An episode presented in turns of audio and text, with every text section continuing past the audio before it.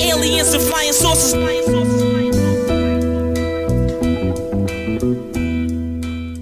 This is all. Hey, greetings and welcome to the 86th episode of Two Writers Slinging Yang. My name is Jeff Pearlman. I'm a former Sports Illustrated senior writer, former ESPN columnist, author of multiple New York Times bestsellers, and a contributor to The Athletic. The music you're listening to is Croissants from the great MC White Owl. And this podcast is an ode to writing in all its forms, from sports writing to screenwriting to comics to novels to horror to whatever genre I'm thinking of. And today's guest, well, this is going to sound sort of weird, but hear me out. In 1986, Stanley Herz, the president of a Stamford, Connecticut based executive search firm, self published a business book titled Conquering the Corporate Career. The book sold, I don't know, maybe a thousand copies, and then it sort of vanished. But for me, it changed my life. Stanley Herz, real name Stan Pearlman, is my dad. And everything about that experience the self publishing, the beautiful writing, moving copies to prime bookstore real estate made a huge impact on my life and career. So, my dad was in California visiting last week, and I thought it'd be really fun to have a conversation. And here we are, me and Stanley Herz, talking shop on two writers, slinging yang. This is a different, totally different kind of episode of Two Writers Slinging Yang. Um, I'm sitting here with my parents. My mother, Joan, say hi. Hi. And my father, Stan Pearlman. Hi. And um, we're sitting here in Carlsbad, California. And we're eating uh, breakfast. And I have before me a book called Conquering the Corporate Career. And it came out in 1986. It was published by Kimberly Press. And um, as we speak, I just looked, Dad, while you were in the bathroom. It is ranked on Amazon right now, at this moment. Amazon sales rank 9,468,973rd. And here's one thing I can tell you somewhere out there, there's some author who's sitting at 9,468,974th who's really pissed off.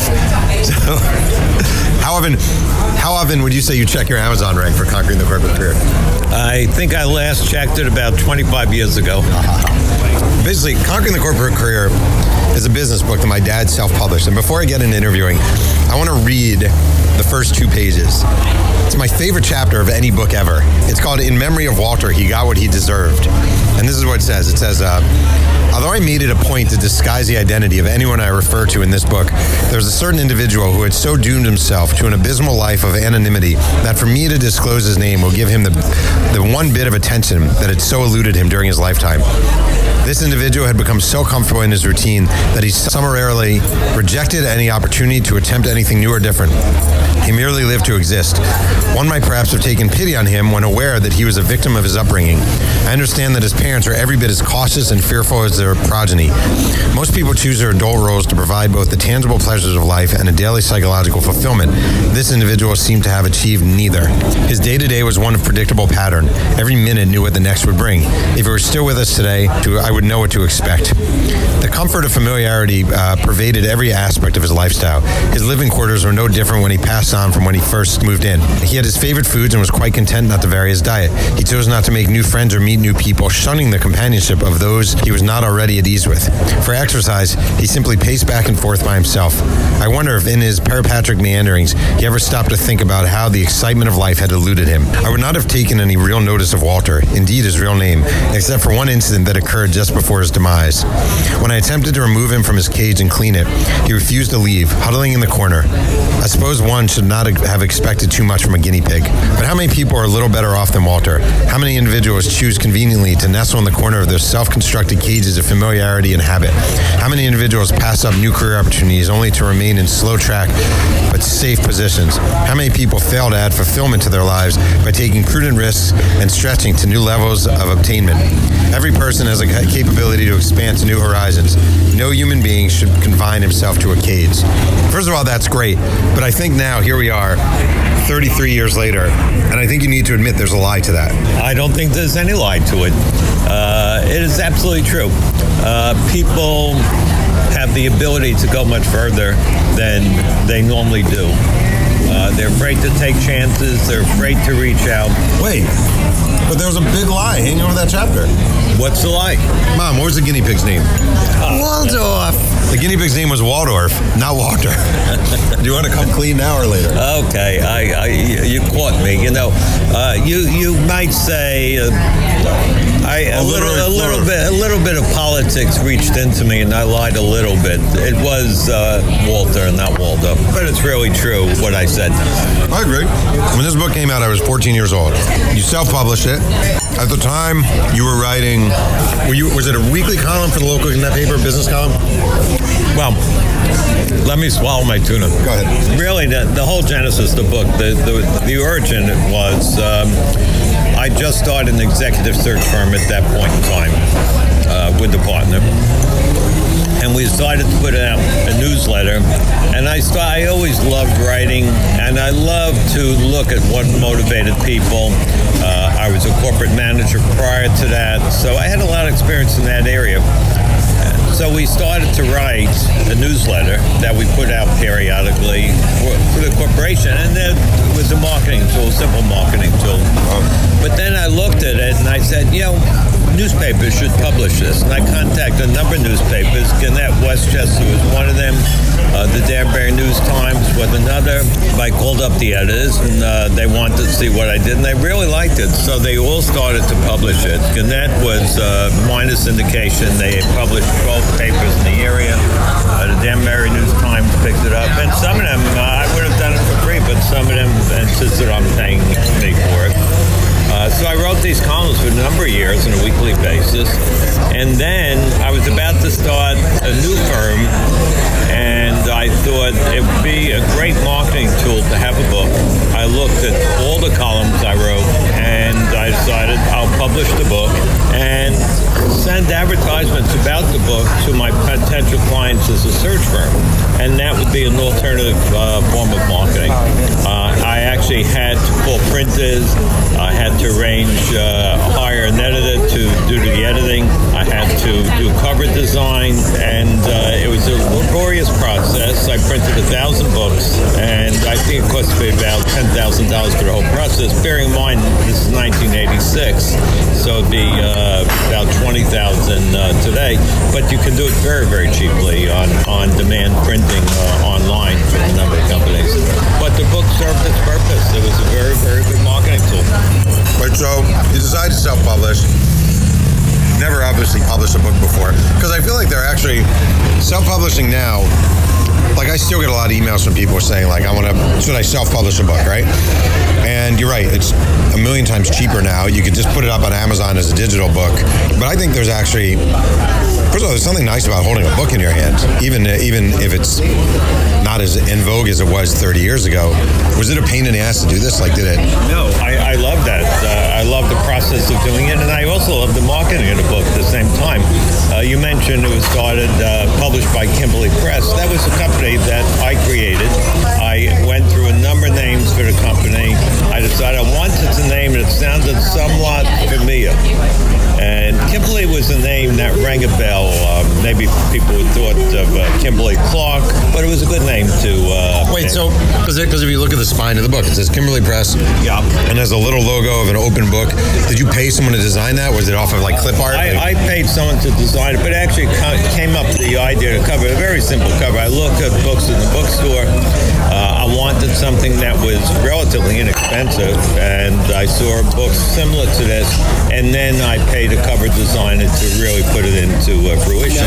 But that, that was half the fun was really marketing it because I made up flyers, glossy flyers that advertised the book, and, and again I sent it to the same distribution. I was still doing newsletter for my new company, uh, but I sent it to the same distribution as uh, the, the uh, my clients. So again, it was an alternate source. I didn't make the connection between my company and Kimberly Press. I kept Kimberly Press as the registered name. I kept that completely separate. I never intended to make a lot of money on it. I probably, I'm sure I lost money on it. The, the I feel like you're being really modest. No, no. Wait, mom, how much money did he make on this book? I have no idea. Yeah. but I certainly made the money in terms of the increased business. Well, I feel like a lot of uh, I learned from you over there. It like, um, I remember when your book came out, and we were going to Walden Books in the mall, right? Right. You and I both. And uh, we would take the book from the whatever business section and move it up to the back. I was literally, I've had, not joking about this, through the years, I've had dozens and dozens of authors tell me that they got the idea to move their books in bookstores from seeing me do it online. I'm saying I got that from 1986. We go to the Jefferson Valley Mall, we go to the Walden Books, we take the book out of business, we put it in the bestseller section. We return to the mall two days later, and the freaking book is back in the in the business section.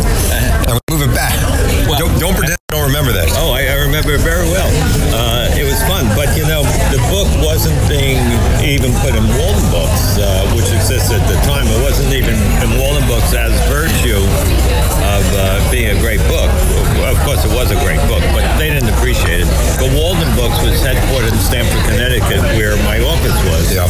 Uh, so I actually went down to speak to Walden Books itself, and I spoke to the representative for the local area. You actually called you called Walden Books and said, "Can I talk to you guys?" Yes, I called him and I made an appointment to see him. I brought a cup. They wanted to see the book. That was very important to them. To see the book, see it was professional, worthy of uh, being put in Walden Books.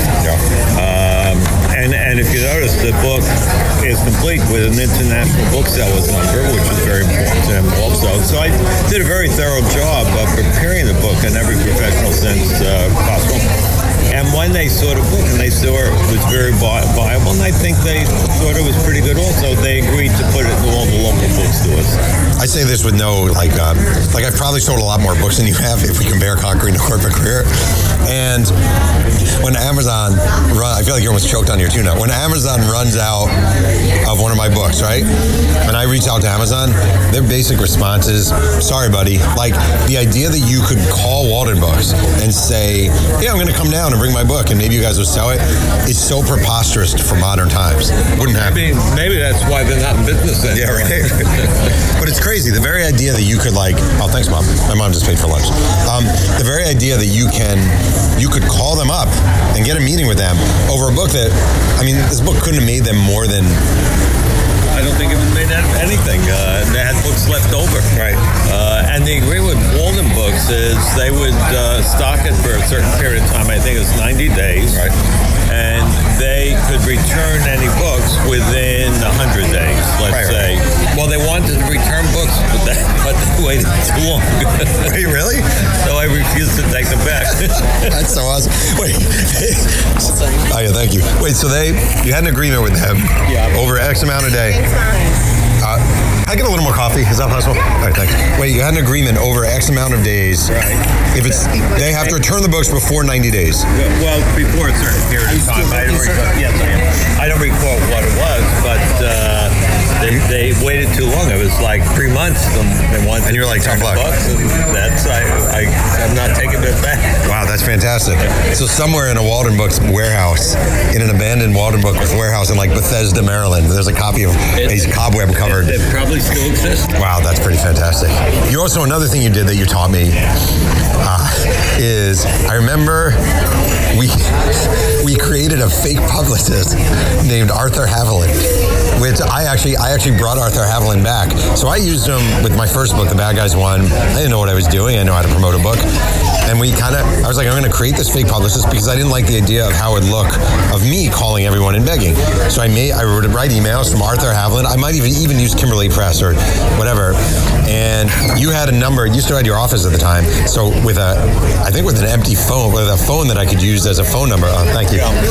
So um, I had Arthur Haviland representing me. But you came up with the idea, I believe, of having a fake publicist. Well, it wasn't. You say a fake publicist. It wasn't quite fake. so there is an Arthur Haviland somewhere in there. Somewhere. ways, I actually came across an obituary of Arthur Haviland a number of years ago. Is that ago. true? It, it, absolutely true. Yeah. Uh, but that wasn't the Arthur Haviland. The Arthur Haviland still lives. But the idea, if I'm marketing the book, if I'm marketing the book to my third client as a third party, Kimberly Press, I had to have a person representing Kimberly Press. So in marketing letters, I created Arthur Haviland. Do you remember why you came up with the name Arthur Haviland? I, I, I have no idea. I mean, probably I just like the name. It's so funny. I I really feel like I'm not just saying this. Like I, I get a lot of people who say to me, like, you really know how to pimp a book. Like to me, right? Like, man, you know, you know how to sell a book. And I date it all back. I really do to conquering the corporate career because I remember vividly. First of all, I always say like, I think about this all the time. How I think about how my kids look at me, right? And and I remember how I looked at like this book coming out and how it was the hugest thing to me and how it was just like amazing to me that my dad wrote this book and here it is in a bookstore and like the profound effect it had on me, you know, this coming out. This idea of like making it by yourself, marketing it, pimping it, trying to sell it. It just like it really had a profound. I don't know. Did you learn to sell from some? I'll tell you what really uh, made the biggest impression on, on me. Yeah. My um, grandparents uh, were Russian immigrants, uh, William and Rebecca. Uh, they had a small uh, mom and pop hardware store. As a little child, I would go to the store, do some work in the store, and I was fascinated by the idea that they would buy product, stock it, and sell the product for a markup. Uh, I got the bug to be in a small business. Now, I didn't know anything about small business. I went to college. I graduated. My first job was IBM Corporation, not quite a small business. Uh, I spent 15 years in major corporations, but I always had this bug. I wanted to be a small bu- businessman. And so I had the opportunity to go to the search business. But I always felt I was creative. I didn't look at things in this straitjacket. And it goes back to the first chapter you quoted about Walter or Waldorf. His name was Waldorf. Waldorf, okay, being in itself. Many people are like that. Uh, they go to work for a large corporation and they feel that's the only way to do things. And that's not. I think more people have to be creative. And I think today more and more people are creative and want to undertake creative endeavors. But you have to start with a blank slate and say there's no one way to do things. Right. When I marketed the book, I, I published a book. I had no background in doing it. I went to a library. I looked at books on uh, publishing, but no one taught me anything. I had to figure it out myself.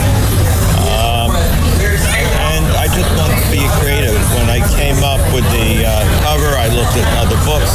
I decided that would be a nice type of cover to have. When I went to uh, marketing campaign, that's where marketing campaign. That's what I love to do, and and uh, I had a completely blank slate. And the way I ran my search business, I was very very highly successful in the search business. And I think it's, uh, I was successful because I didn't pay attention to anything anyone else did. I used my own personality, my own strengths, and did it my way. And it all goes back to that was the origin of the book also, and that's how I approached it. I always thought. I think we were all a little embarrassed that time you were tap dancing on the side of the road trying to sell it. Well, that, you, you know, you're kidding about that, but during um, years in junior high school and high school, I used to uh, have small businesses. Uh, I sold encyclopedias door to door, and I learned a tremendous amount about human nature by selling encyclopedias and Right. seeing how the, the system worked. But you probably don't know, I also sold shoe polish down on the streets down in Sheepshead Bay. Really? yeah. I, I saw this advertisement, and I this goes back a few years, I must say. I think either in junior high or high school, and I saw this advertisement for this miracle shoe polish that you spray on shoes, and uh, it has a shine. in It seemed like a great product, and I bought it, and I went down with a suitcase. I put a, full bunch of cans in a suitcase. I stood stood on sheepshead bay, and passersby would walk by, and I'd say, "I'll shine your shoes for you." And a few cans sold, only ruined one pair of shoes in the process. I didn't know it didn't work on suede. Oh, yeah. You can't shine suede. Yes. Fortunately, the guy was. mental note. Yeah, Mental the, note. the guy wasn't too mad at me after I.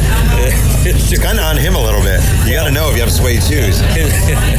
his shoes turned white afterwards, but he, he wasn't good made shoes because they must they must have been old shoes. Before we continue with Two Writers Slinging Yang, quick word from our sponsor. Hey, this is Jeff Pearlman, and I'm here with my son Emmett, who's decided to leave the family and join a drum banging cult. Emmett, seriously, I think it's a terrible idea. Emmett, please don't join the cult. Stay with our family and grow up to be a happy, well adjusted child. I'll get you Hall & Oates tickets. I'll teach you how to shoot snot out of a single nostril. I'll tell you the entire plot to Rocky 2. I'll let you get whatever jersey you want from 503 Sports, even a Doug Flutie Generals jersey. You can go on the website, 503-sports.com, and pick it out. The special 1985 version, red with the patch and the stitched letter? Yes! Okay, Dad, I didn't really want to change my name to Moonbeam Rainbow anyhow. Do you remember actually um, the book showing up? Like, do you have any memory of that? Getting your copies of the book or seeing it for the first time? Absolutely, absolutely. What do you remember? And uh, I was going down to visit visit their grandma on a plane at the time. She lived in Florida. I was going down the plane, and I was just reading my own book, staring at it.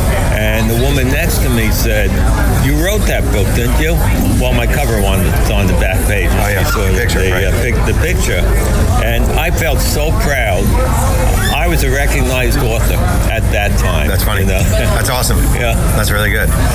Um, I just think it's great. I think it's great. So, I mean, the benefit of, I mean, it's kind of simplistic tie into modern times, but like a lot of people do write me and say, should I self publish? Should I self publish? You would say, go for it. Uh, definitely, uh, because I, I, you think, I think you have to ask yourself if the opportune time is right to do it now. What happens if I don't take advantage of it? If people ask you, should I self-publish? The, the better question is, what happens if I don't self-publish? Uh, they'll probably go through their whole life wondering what would have happened if I did that. And and you know the old uh, platitude goes, it's better to love and fail than to never have loved at all. Uh, to paraphrase it, you have to try things, and it's much better than not trying things and spending the rest of your life wondering what would have happened if I did that. I feel like there is a question that's going to hang over this podcast that needs to be answered, and it's a. Uh, so I just want to say, like years and years ago, when my grandparents who are now deceased were still alive, my dad and I did these interviews with them that we taped, right? And it was like almost like all the questions that need to be asked, right? So then.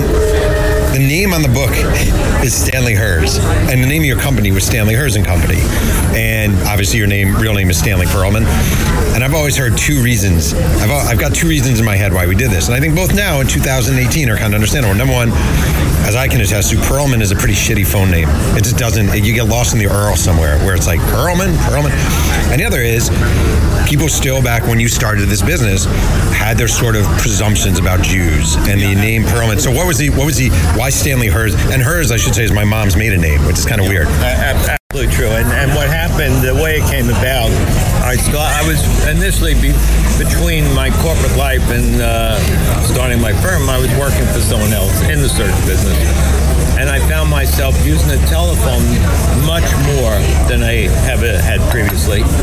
And Pearlman was just not going across on the phone. The M N E It's almost hard to explain to people because it doesn't look like it's not like your last name is Ziboski. Yeah, but it, yeah. it's a hard name. It, it's a hard name. Uh, people would not pick it up. I had to find pneumatic tricks to get the name across. And I was speaking to mom about it, and she said, I, I know what you mean. I never had the problem when I was using my maiden name. Now that I'm Pearlman, I'm having that problem also.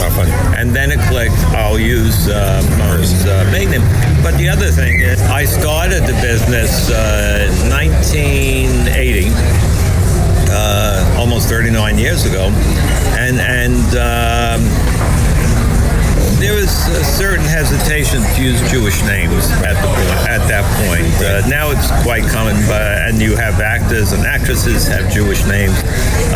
At that time, there were very very few, Right. um, and it was best. Simply, I wasn't ashamed of it. It was best if it simply didn't come up as an an issue. And I did have one experience early in my career. Um, I'm, I'm a CPA. I have a master's in business, and uh, after IBM, I was calling around to uh, major CPA firms to see if they. I wanted to move into public accounting, and uh, one firm I spoke one, to one firm, and they were all hiring junior accountants at the time. I should have had no problem getting a job, and the personnel manager at this company said, uh, "What did you say your name was?" And I made sure he knew. I said Pearlman, P E A R L M A N. I'm sorry, Mr. Pearlman, we have no openings right now. Wow. And I knew what that meant. So that was one of the reasons. Fortunately, today, hopefully, that doesn't exist in corporate America. Did you ever have anyone say, uh, you know, I'm glad to be Stanley Herz. I'm glad to be working with a good Christian man. It's no, like, no, no, no.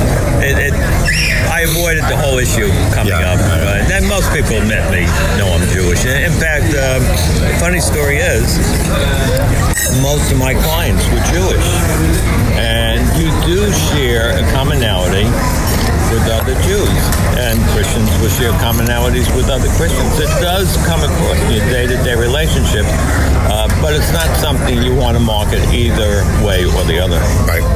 Um, I just want to wrap this by saying my first book, Bad Guys One, I actually dedicated to, I wrote uh, to Catherine and Casey, because Catherine Casey Marta, and then I wrote And in Memory of Walter, He Got What He Deserved. And that's an ode to, I would say truly, not just saying this, the most influential book of my life when it comes to sort of wanting to be a writer and seeing it marketed and like, you know, so uh, thank you, Dad, for, for talking and enjoying your tuna sandwich and, you know, Thank you, Jeff. inspiring me.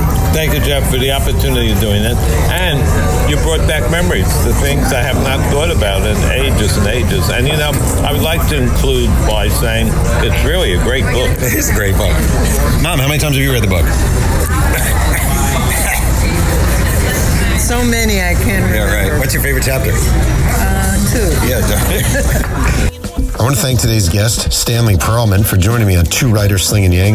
You can follow my dad on absolutely no social media. Was a pretty big deal in the Somers, New York Rotary. And you can order Conquering the Corporate Career on Amazon or just break into the garage. He's got a bunch in a box. This podcast is sponsored by 503 Sports, kings of the throwback sports merchandise. Visit the website at 503-sports.com. One can listen to Two Writers Singing Yang on Apple Podcasts, Google Play, and Spotify, and reviews are always appreciated. Music is by the dazzling MC White Owl. Thanks again for joining me, and remember, keep writing.